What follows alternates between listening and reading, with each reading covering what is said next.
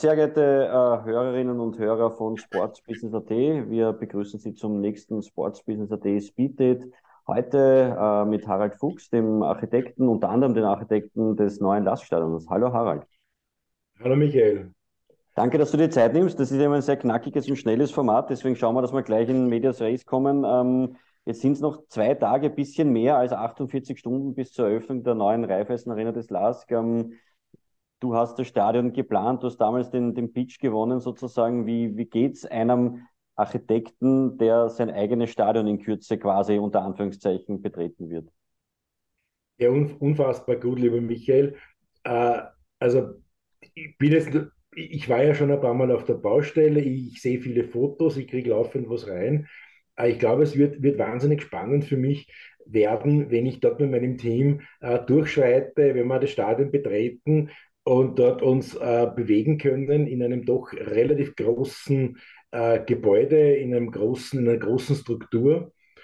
Und da freue ich mich schon wirklich sehr. Es ist mit, mit vielem verbunden, was mich vermutlich dann auch äh, sozusagen überraschen wird, wie es dann im Endeffekt geworden sein wird und wie wie äh, Ideen, die wir damals, als wir das Projekt gezeichnet haben, hatten, äh, wie sind sie aufgegangen, sind sie, sind sie richtig, hätten wir irgendwo was besser gemacht, äh, ist die Idee aufgegangen oder nicht.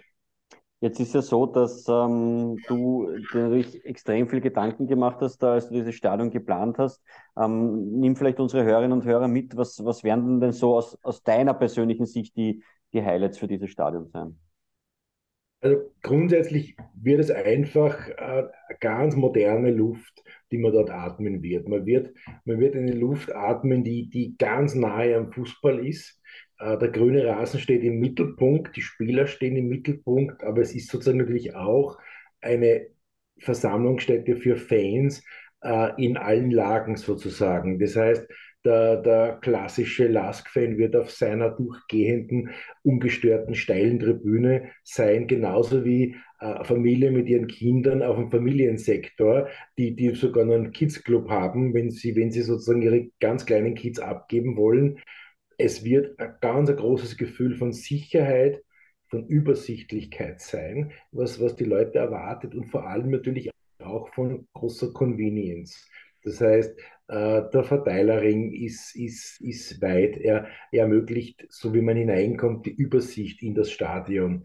Man betritt das, betritt das Stadion ja sozusagen auf der Verteilerebene, aus der man einen Rang hinauf oder hinunter geht.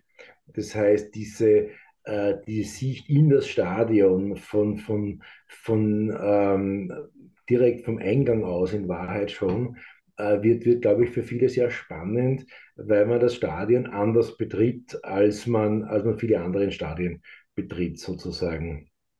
Jetzt äh, sind ja auch die österreichischen Medien zuletzt sehr aufmerksam geworden. Also natürlich immer, wenn ein neues, so ein großes Stadion kommt, ist das natürlich ein mediales Thema, aber ich habe das Gefühl gehabt, auch, dass das, dass das Architekturthema jetzt viel mehr im, im Vordergrund steht.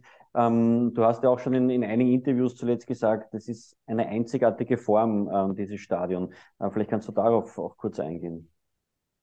Also die Form haben wir tatsächlich entwickelt ähm, aus der Idee heraus, einerseits wirklich eine einzigartige Form kreieren zu wollen, aber vor allem eine Form, die aus der Notwendigkeit, dass wir ein fünfstöckiges äh, Funktionsgebäude haben, in der wir von den Spielerräumlichkeiten, den eigentlichen Funktionsräumlichkeiten fürs Spiel bis hinauf zum VIP, aber auch Bürobereich alle Funktionen unterbringen müssen. Das heißt, dieses Gebäude ist sehr hoch, ist sehr, äh, sehr bedeutsam und hat entsprechende Ausmaße.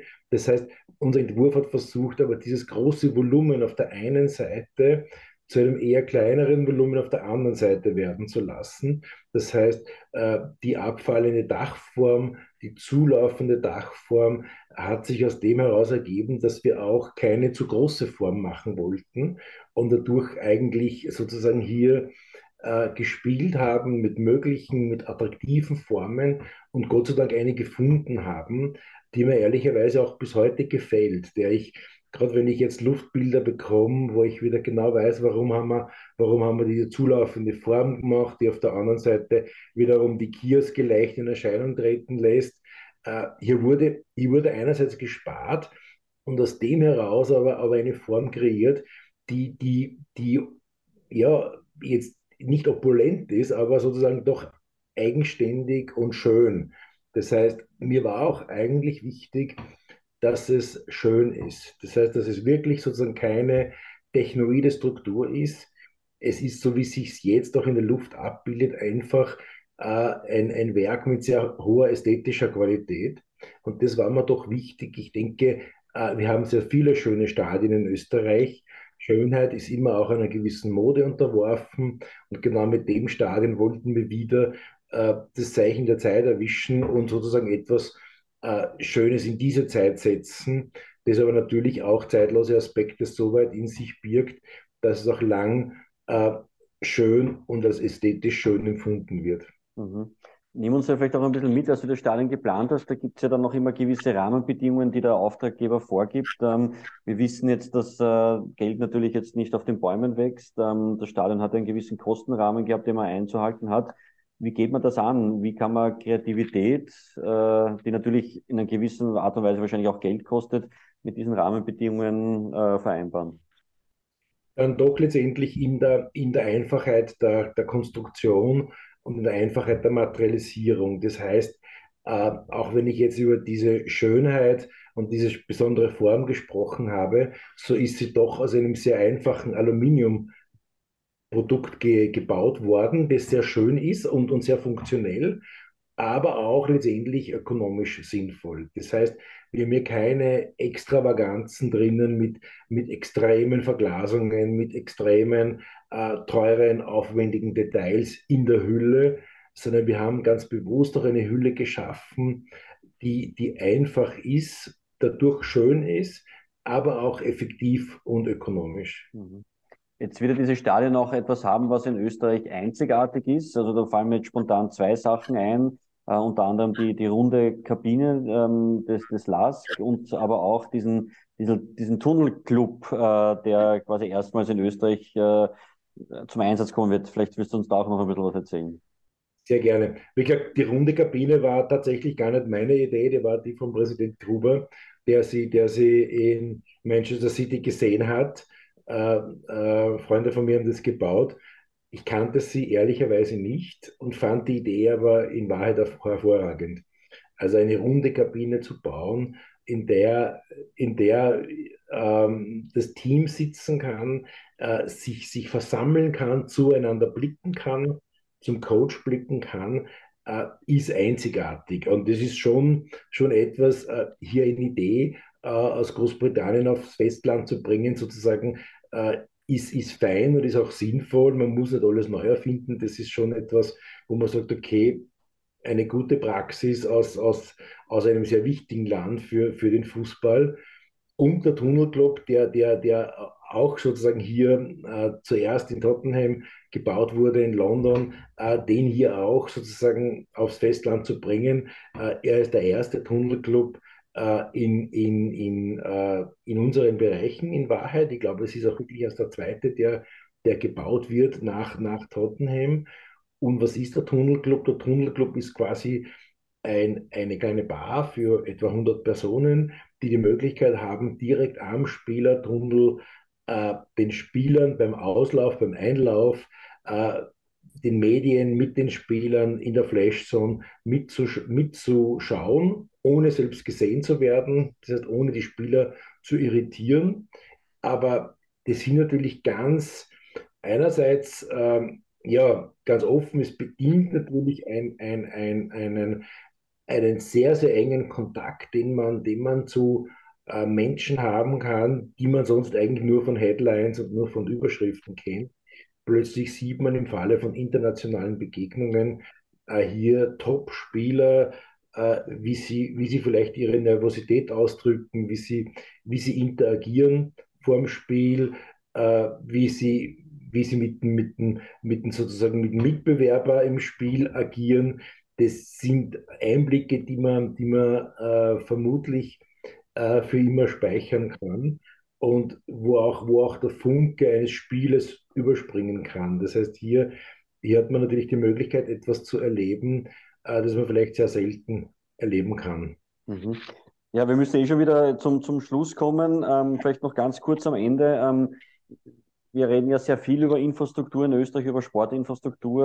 Ähm, wenn wir jetzt speziell nach Wien blicken, ähm, gibt es ja immer wieder die Diskussion um, um das Nationalstadion. Jetzt könnte man sagen, jetzt, ich sage jetzt ganz überspitzt und kleiner formuliert, na gut, wenn sich Linz ein Stadion für den LASK leisten kann, dann müsste es doch auch möglich sein, dass sich Österreich oder Schrägstrich Wien ein, ein Nationalstadion äh, für den österreichischen Sport, nennen wir es ein bisschen größer, nicht nur für den Fußball äh, leisten müsste können. Ähm, ist das absurd gedacht oder möglich? Nein, das ist gar nicht absurd gedacht. Ich glaube, das ist absolut möglich. Äh, und wir haben dieses Stadion schon sehr lange.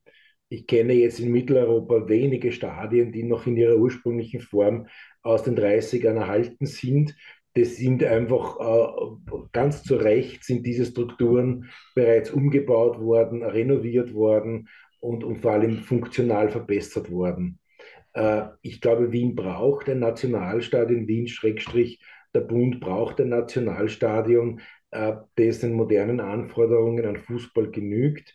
Ich sage aber auch sofort dazu, dass natürlich äh, der, der Business Case und der Verwendungscase eines derartigen Stadions, das vermutlich ein großes sein wird sein müssen, natürlich auch geprüft werden muss. Das wird sicher nicht so sein, dass sozusagen ein ein neues Nationalstadion nur für die Nationalmannschaft dienen kann all along. Hier wird man sicherlich äh, genau abwägen müssen, für welche Veranstaltungen baut man dieses Stadions und deren gibt es ja in Wahrheit genug. Es gibt, es gibt das, was der LASK natürlich macht, Hospitality, B2B-Flächen, die immer Sinn machen in einer großen Stadt wie Wien, die schon alleine, äh, wenn man jetzt an einen alten bestehenden Standort denkt, mit der Messe Sinn machen. Aber es gibt natürlich auch Open-Air-Konzerte, viele, viele Veranstaltungen, für die man so eine Struktur brauchen wird, all along. Ich glaube, diese Frage müssen wir uns, müssen wir uns stellen. Und hier ist vielleicht auch tatsächlich hilfreich, äh, dass der LASK hier auch einen Fingerzeig äh, auf, auf Infrastruktur, auf Top-Infrastruktur auch, auch, auch erweist.